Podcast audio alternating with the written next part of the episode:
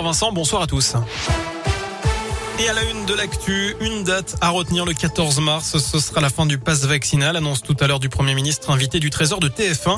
La situation sanitaire s'améliore. Les conditions sont réunies pour une nouvelle phase d'allègement des mesures. Propos de Jean Castex qui en a profité pour annoncer la fin du port du masque à la même date dans les lieux publics, sauf dans les transports collectifs. Quant au pass sanitaire, il restera en vigueur dans les établissements de santé. De son côté, Emmanuel Macron va annoncer sa candidature à sa réélection dans la presse quotidienne régionale. Une lettre qui sera mise en ligne ce soir avant d'être publié en version papier demain. Je rappelle qu'il a jusqu'à vendredi 18h pour officialiser son annonce, date limite pour les dépôts de parrainage. Le chef de l'État qui s'est entretenu par téléphone tout à l'heure durant une heure et demie avec son homologue russe Vladimir Poutine, puis le président ukrainien Volodymyr Zelensky. Selon l'Elysée, Poutine a fait part de sa très grande détermination à poursuivre son offensive dont le but est de prendre le contrôle de tout le pays.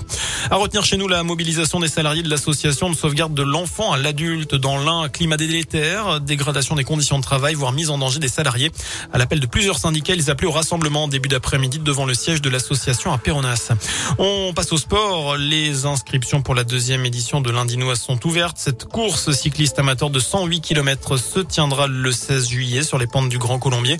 Nouveauté cette année, découvrez l'Indinoise Express, un parcours de 48 km et 1600 mètres de dénivelé ouvert aussi euh, au vélo électrique.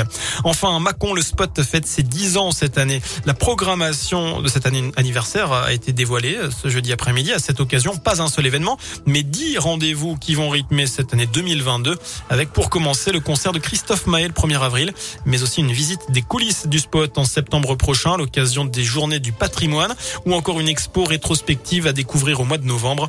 La salle événementielle maconnaise a accueilli eh bien, ses premiers spectateurs le 1er avril 2012. Voilà pour l'essentiel de l'actu. Je n'ai plus qu'à vous souhaiter une excellente soirée.